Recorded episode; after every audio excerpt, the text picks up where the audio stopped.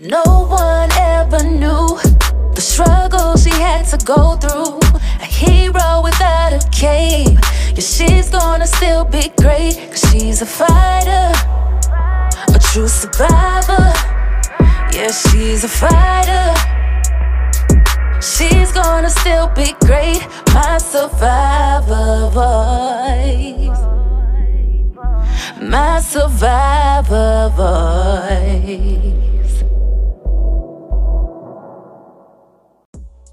Hey, y'all. Thanks for joining me for another episode of My Survivor Voice, the podcast where voice stands for voices of independence, closure, and empowerment. I'm Danny, the founder and president of R3 Memorial Foundation Incorporated, which is also the nonprofit organization that sponsors this podcast. Our survivor guest today is Dion Sanchez.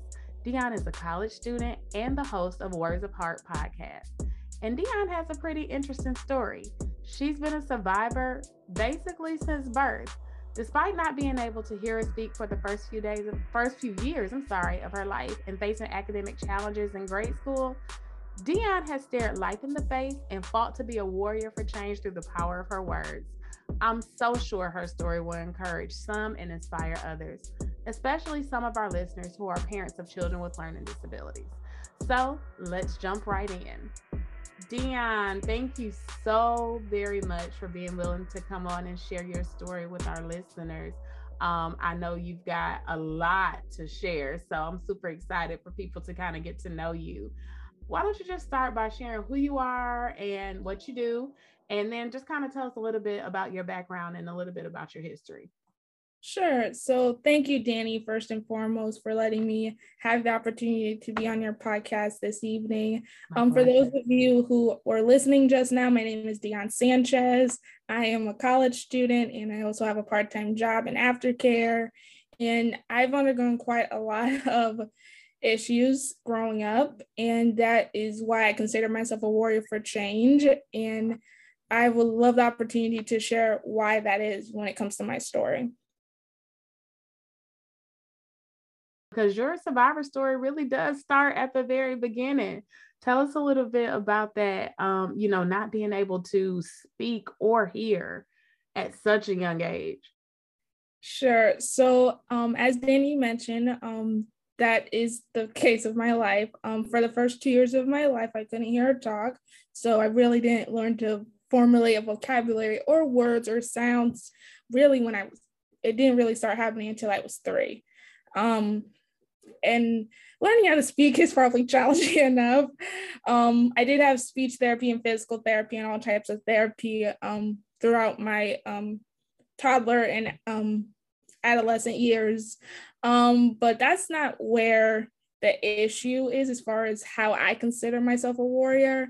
Um, growing up, it's hard to, you know, fit in and get acceptance. And you wouldn't think mental health would be a fundamental issue at such a young age, um, but it was an issue for me. Um, so, as I mentioned, I couldn't hear her talk for the first two years. So, I was put in a specialized classroom with other kids with disabilities. So, you would think that when you're in an environment with specialized kids similar to you, that interacting wouldn't be as challenging. But for me, that wasn't the case. Um, they would play together in a group with blocks or toys or whatever that was at our disposal. And when my dad would get ready to pick me up for therapy, because I had it several days a week, um, he would I would be by myself in a corner playing by myself. And that continued to be the same dynamic all throughout my life, really up until I went to high getting ready to go into high school, which I'll get into that facet of information in a little bit. It was just disheartening and sad because as a, you want acceptance, you want to fit in, and as as growing into your own and evolving and developing some type of personality, I feel, at least from my perspective, having that socialization, that group socialization is fundamental to helping you achieve that. And I lacked that. I just, I, they just didn't accept me. And eventually, I was put into a normalized classroom with regular peers who progress at a regular rate. Um, because they acknowledge that hey this girl is smart let's get her out of the specialized classroom so i'm putting in a new classroom with regular kids and a new curriculum and have to adjust and acclimate to that new dynamic as well and this and the scenario did not change it left to be unresolved because i still couldn't be accepted by my peers and as a kid you get picked on for a variety of things you have four eyes or you have funny hands or something insecure or something mundane and ridiculous to be made fun of. Or in my case, you got braces. So, yes, braces. Simple things like that that really you have no control over. It's just supposed to help you in some way. Um, but for me, I took being made fun of a lot harder um, because I knew I was biologically different because of how I was born. And it didn't seem like they, I mean, probably kids felt like, oh, you're rejecting me because I have glasses. But for me, you're rejecting me for simply being me. And that was heartbreaking because I couldn't change who I was. Um, to give you a more modern example as far as my academics go, um, in the classroom, because I did mention I was put into a regular classroom, though it took me longer to learn things and process things compared to my other peers, I still worked hard and tried to show that I'm just as intelligent as anybody else. So in a classroom, you're you're known to you're supposed to participate. So I participated. I would answer a question, it would be wrong, and everybody in the classroom would laugh. If someone else in the classroom would answer a question wrong, nobody would laugh. And it was like seriously like this like I'm, I'm never going to be accepted and um leaving into going into middle school at that point with that same scenario playing out throughout my whole entire life um i began to question my existence like and I am a Christian, so my faith is important to me. And God was basically my only friend growing up. Um, I was like, God, is this what my life is meant to be? Me being alone, not having any friends? What's the point of me being here? If I were to die right now, would anybody miss me? And my sincere apologies if this affects anyone or any triggers for that respect, but this is just how my mental health was affected because I thought I should end it right now. Like, why am I here if I'm just meant to be alone? I try, and yet people don't accept me. I'm just invisible to them and it was heart- disheartening. I mean, I had a good child. I had a fairly good child. I had a good family, loved ones, uh, the whole nine. So it wasn't like I was just had a terrible, terrible childhood, but that fundamental factor took a toll on me. Just not having any socialization that's so important to you coming into your own. I feel so. That continued on. Um, as I mentioned, wasn't until I really got ready to go into high school that anything in my life changed. Um, there was this youth camp um, at my church. Actually, before I explain that, um, let me show another example. And again, this is no disrespect to any church or congregation or demographic in any way. This is just my own personal experience. I still love God and church and all it represents. Um, this is just an unfortunate experience that happened to occur in the church. So Absolutely. Right. So, um, in the church I attend, there are small groups, and usually in a small group setting, there are some, you know, younger kids, middle schoolers, or littler kids in different groups. Um, for me, it was obviously because I was in middle school, it was a middle school group, and the small group leader would facilitate the group and or lead, and their job really is to have people go around and share something that's vulnerable or bothering them or what's going on with you, and then dive into scripture or Bible verses pertaining to certain questions that they give you and try to apply that to some life scenario that can help you. So for me, I would get ready to share, be vulnerable, and without fail, and this was really frequent, as much as I wish it wasn't, someone in the group would interrupt me the second I start talking. And instead of that small group leader telling that young individual, hey, this girl is talking, she's being vulnerable, you'll have a chance to talk, that small group leader would continue a separate conversation with the girl that interrupted me. And at, I mean, and for, I, yeah, I'm gonna say it's good. It's forgive my language, but it was like, damn, like I can't catch a break here. Like I'm just destined to be ignored and invisible. Right. So, um, again, that was really saddening and disheartening because I can't change who I am.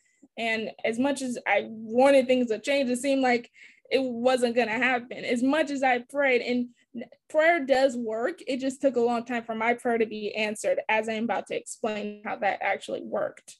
So there was this youth camp. And some of the high schooler kids, because again, I tried everything in my power to, you know, be seen like I'm here, I'm here. So I tried to volunteer, try to get involved. Hey, if they see my face, they'll have to acknowledge me. So um, I was trying everything in my power for that to work. Some of the high schoolers were like telling me, hey, Dion, you should go to this youth camp, you should go to this youth camp. And I was really resistant and stubborn um, because I would go to these youth camps. Obviously, I have a wonderful experience, get closer to God. Um, in these youth camps, you are basically cut off from technology. They, the adults take your cell phones, iPads, iPods, however many devices you have, and you're basically, without any choice, have to acknowledge and communicate with other believers and fellowship and worship together and communicate and bond and get closer to God. So I'm like, okay, yay, they have to talk to me. This is great. I have friends. And then I would come home back to reality, back to normal. And my version of normal has yet to be changed. I'm still invisible. I still have no friends. It's like we didn't spend a whole week together in a camp all together. So I'm like, why would I want to put myself through that again just to end up back here by myself with no friends. So they're like, no, no, no, you should go. And the one of the final nights was a topic of the Holy Spirit, and that's a really common biblical principle one understands and is familiar with if you're a Christian or have a spiritual belief system in any way. And I can only go off of my own interpretation of it. Um, for me, when I did experience the Holy Spirit that night, it was this an overwhelming surge of love, grace, and just purpose and fulfillment. Like my prayers were finally answered, and um, I cried and fell on my knees, which is a really biblical thing to do when you do experience the Holy Spirit. So, which I did, and it was just a wonderful experience because I felt like, oh, they're like, oh, you are loved, and we would miss you. That moment pretty much changed everything. Like my prayer was finally answered so from that point forward, I came home. I had friends. I got into. I went on to go into high school, and continue to work hard in my studies. And um, I don't know if I mentioned this before, um, but the doctors who are in the medical profession, they're they're paid to be unbiased or or biased or however that may be, depending on your scenario of the medical field. Um, they told my family that oh you might as well dope her up with medication because she's basically retarded and will never amount to anything. Um it was the 90s there was no specific medical definition for what i had. Um this was just some random experience that just so happened to occur to me. I'm unaware if this has occurred to other children. I'm sure it has and there may be a term for that now but to my own recollection there is no term for it. Um so aside from trying to get acceptance from my peers, I really had to just prove acceptance for my intelligence in general because I had to work thousand times as harder than anybody else. I did have, you know, special accommodations that might help me succeed at the same rate as everybody else, but I still had to work hard. So um, back to the high school thing, as far as me coming into my own and um, figuring myself out as far as my personality and getting involved in extracurriculars. Um, I ended up graduating high school with a 3.0 GPA and two scholarships. So in those, your face doctors. yes, in your face doctors. So um as I mentioned, my whole life hasn't been easy. I had to gain acceptance from my peers, which I'm so glad God answered that prayer when He did. and I also had to prove everybody that I'm intelligent. So I had to basically survive and fight and overcome every single day of my life. And as much as I wanted that overcoming to come at a pause, that wasn't the case. So I mentioned this to you when we spoke a while back. Um, when the pandemic hit in 2020, the real brunt of it, if you will, I got diagnosed with diabetes. And my family didn't take kindly to this news whatsoever. This girl has undergone so much and had to do a lot to get to where she is. And now she has to undergo this new health change, and it's not fair to her, basically. And I can understand their reasoning behind that because I was at a point in my life where things were relatively somewhat normal. I was at I was doing good in school, had a handle on it, and then all of that changed in an instant the second I got sick. Um, it was probably the most depressing time of my life. I cannot imagine a more depressing period of my lifetime ever. I could have died and turned into dust at any given moment. My family was practically crying every single day. I kept thinking if I were to go to sleep, if this was my last time I was going to go to sleep. Like it was that devastating and heartbreaking and tragic, honestly and I had just turned 24, you know, birthdays, Thanksgiving, holidays, all those holidays you're supposed to be happy for. And I just wasn't. I just, because I could have died. I couldn't, it was hard for me to see the silver lining to things. And I'm known as the optimist in my household. I mean, I was known as, I'm, I'm also considered the miracle child in my family because I did eventually learn how to talk and speak and prove a lot of people wrong as far as my intelligence goes. But it was just, it was hard. I just I I knew God was listening and he was going to reveal the answer, but my faith in my mental health was truly truly shaken because I was a skeleton. Um it was just so unbelievably hard and I was at the point where I felt like if God was going to reveal the answer, it may be too late for me to hear the answer. Um but luckily, he did reveal the answer um, on January 8th, 2020, right. which is when I got diagnosed, which will make it two years of being diabetic. And the pandemic, unfortunately, it's been two years into this. Um, I'm assuming, yeah, two years. It's been two years. Um, unfortunately, that is just so happened to be the circumstances of our world when I got diagnosed. So I saw my diagnosis as a blessing in disguise um, and try to see the optimism of it. Hey, I'm still alive. God still wants to continue writing my story. There's more purpose in my life. I can witness 2020 with everybody, even though I know everybody wants to hate 2020, and I completely understand that. But I can't hate it because I'm alive. So I can't hate it oh, as wow. much as everybody else. Absolutely. So um if it wasn't for that particular occurrence or experience or my diagnosis, um, I w- it wouldn't have led to the events that have followed me feeling God calling me to be a warrior for change through my diagnosis, to be more vocal, to use the power of my voice for good. And that eventually led to me crying out to God, like in the summer, June 2020, God, use me however you want to use me. I don't want to be silent anymore. I don't want to take a backseat anymore when it comes to things that matter. And that, beautiful led me to launch my podcast Words of Heart that August, which would be a year ago, which I'm so pretty, I still hard, hard to believe that's been a year since I did that. But it's just everything I've faced in my life has made me a better person for it.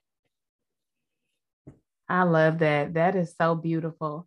So when you started Words of Heart, um what were your thoughts as far as trajectory for that podcast what were you looking to accomplish so initially i was intending to just share tidbits of advice pertaining to my own life experience initially the um about title was um, daily doses of encouragement um, which eventually ended up changing over time and i just i had no idea what i was doing first off i had no we never do experience. when we start I had no experience really projecting my voice except through spoken word videos because I am a poet. So in a way, I guess that little me starting that um th- in the midst of the pandemic, really doing spoken word videos is little did I know would lead to me doing something more vocal and projecting my voice more and then starting this podcast words heart. So i would i it would be really random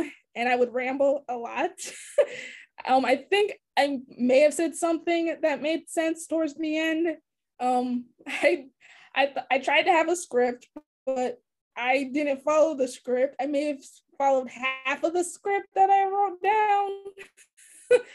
And how i would start it and this is at least something i kept consistently I would either start the episode with some scripture or a song lyric or one of my own poems because I am a poet, and then explain the emotional meaning behind it and how it may be beneficial to you in your life.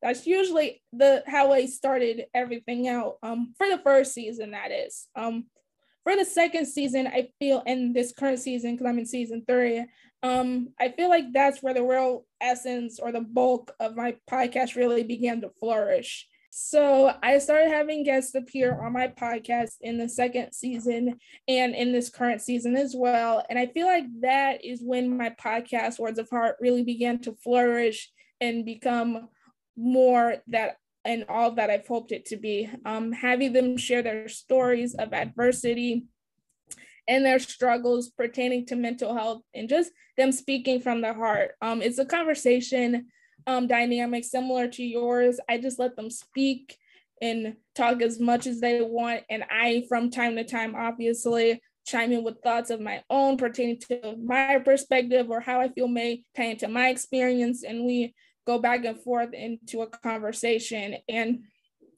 I just am really honored and touched because usually it's the first time I'm meeting them. Um, I don't require any introductory calls. It's really just through email. And it really touches me that they are willing to be so transparent and vulnerable to someone they're really just meeting for the first time. And I'm just so grateful for my platform. And I love it to be a form of acceptance and comfort. Um, the world may not accept you, but I accept you. The world may silence you, but I will not silence you. I understand a whole lot when it comes to mental health and just the isolation, the lack socialization, and just thinking something is wrong with you when you're perfectly fine the way you are. And I just love that my guests, who I do have on my podcast, share that same vision as to the fact that their story can help somebody else and that has continued to be the theme or cohesive dynamic um, for the when I launched the second season and this current season, and probably the many seasons moving forward, because I do intend to wrap up the third season pretty soon. So that's awesome. I love that. So, what about Dion today? What is Dion doing outside of. Words of Heart podcast? Because even though I know better than anybody probably that podcasting takes a lot of your time. But um, what are you doing outside of podcasting now? Sure. So yes, there's a lot to me besides podcasting. The sole creator can be really overwhelming. And yes. I don't have any assistance whatsoever. So um Dion behind the microphone is a college student and I am fortunate to have my college classes online, hence me being able to produce a podcast such as mine as often as I do. In addition, I also work. And basically, my job is to watch, play, and supervise over children on a daily basis. Um, they're usually about kinder- pre kindergarten, pre K, preschoolers. Um, it's a really great job. I love it. And considering my story, and how my mental and cognitive development works and progresses, it makes it challenging to find an actual job that I can succeed in because I'm not like the typical kid or adult for that matter. So the fact that I found a job that I'm capable of and that I have experience in, um, I did mention I go to church and everything. So um, my experience with children really comes from me volunteering because like i said i was doing everything in my power to be seen and that began to flourish and everything so um as i mentioned um that i'm a college student i have a job Um, I like to write poetry because I am a poet. After all, my podcast is called Words of Heart. So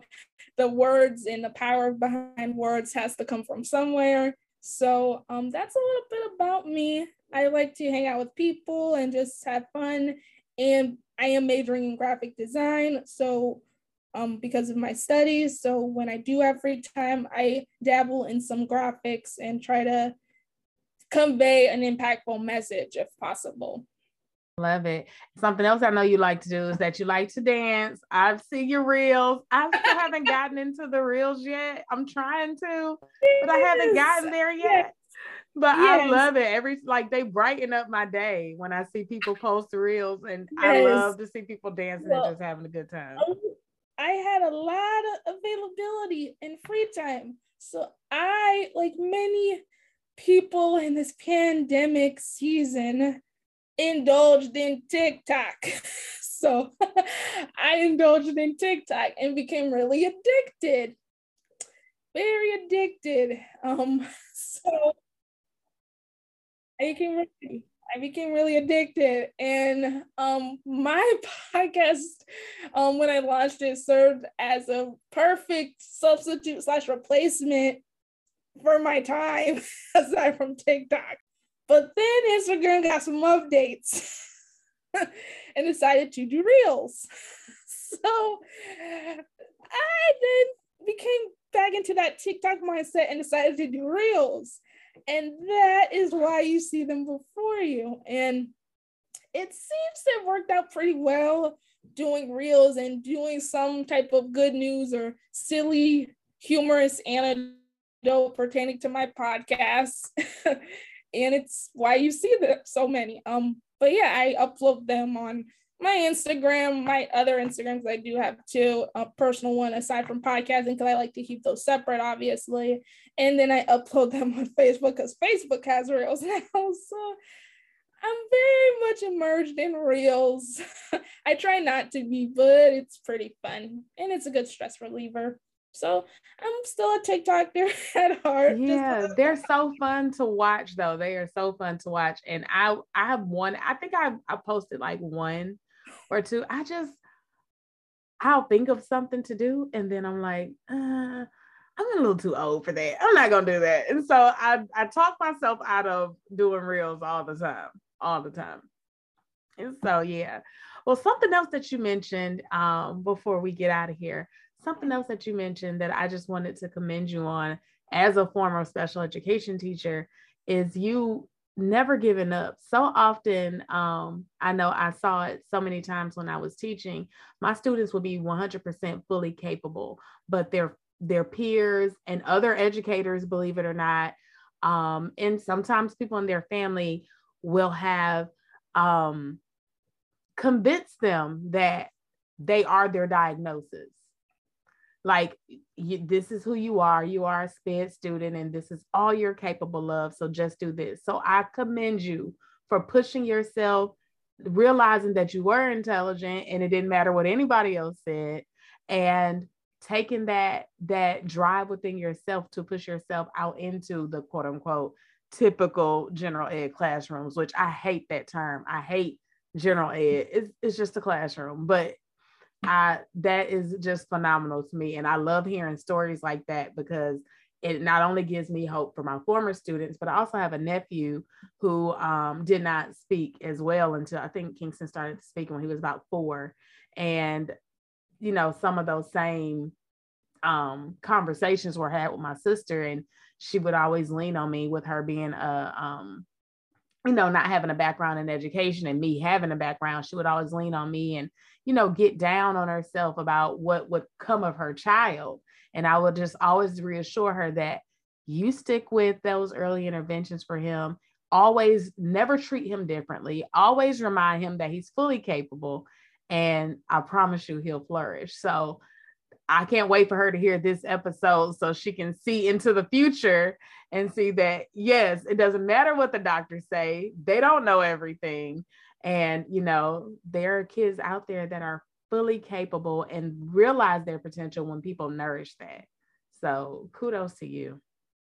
Thank you. It's certainly wasn't easy, but it wasn't in me to give up. I had to work very, very, very hard. And that, in its own way, almost not almost, but quite frankly, did develop some type of mentality that I can't fail. I have to do perfect. If I fail, it's like I'm failing everything. Like I took failure, just like how I took being made fun of a lot harder, I took failure a lot harder as well. So I just had to keep going at it. And I'm just really grateful for where my life is at right now. Um, I just shared my story, obviously, on your podcast, but to give you a little more insight into me, Dion, um, that part of my story, until I got into podcasting, I didn't make it work a point to share at all, not even to someone I might meet or a friend.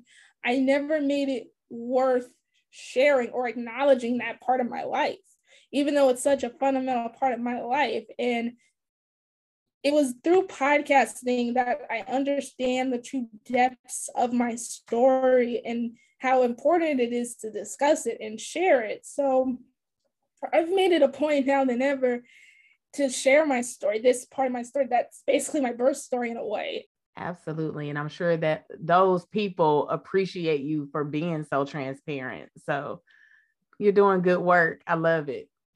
Thank you. You're welcome. Well, um, tell everybody how they can find you, you know, your social media handles, where they can listen to Words of Heart, all that good stuff. Sure. So they can find the Words of Heart podcast on Facebook. That is the Facebook page, which is Words of Heart Podcast. You can also find us on YouTube under the same name and wherever you listen to your podcast, Apple, Spotify, and Google. I do audio interviews as well as video interviews as well, which offers a different dynamic and just impacts the story even further, I feel. And if you want to get in touch with me on social media, you can follow me on Instagram at HeartWarrior25 and on Twitter at HeartWarrior24. Um, I'm fairly reachable. Um, I don't sleep.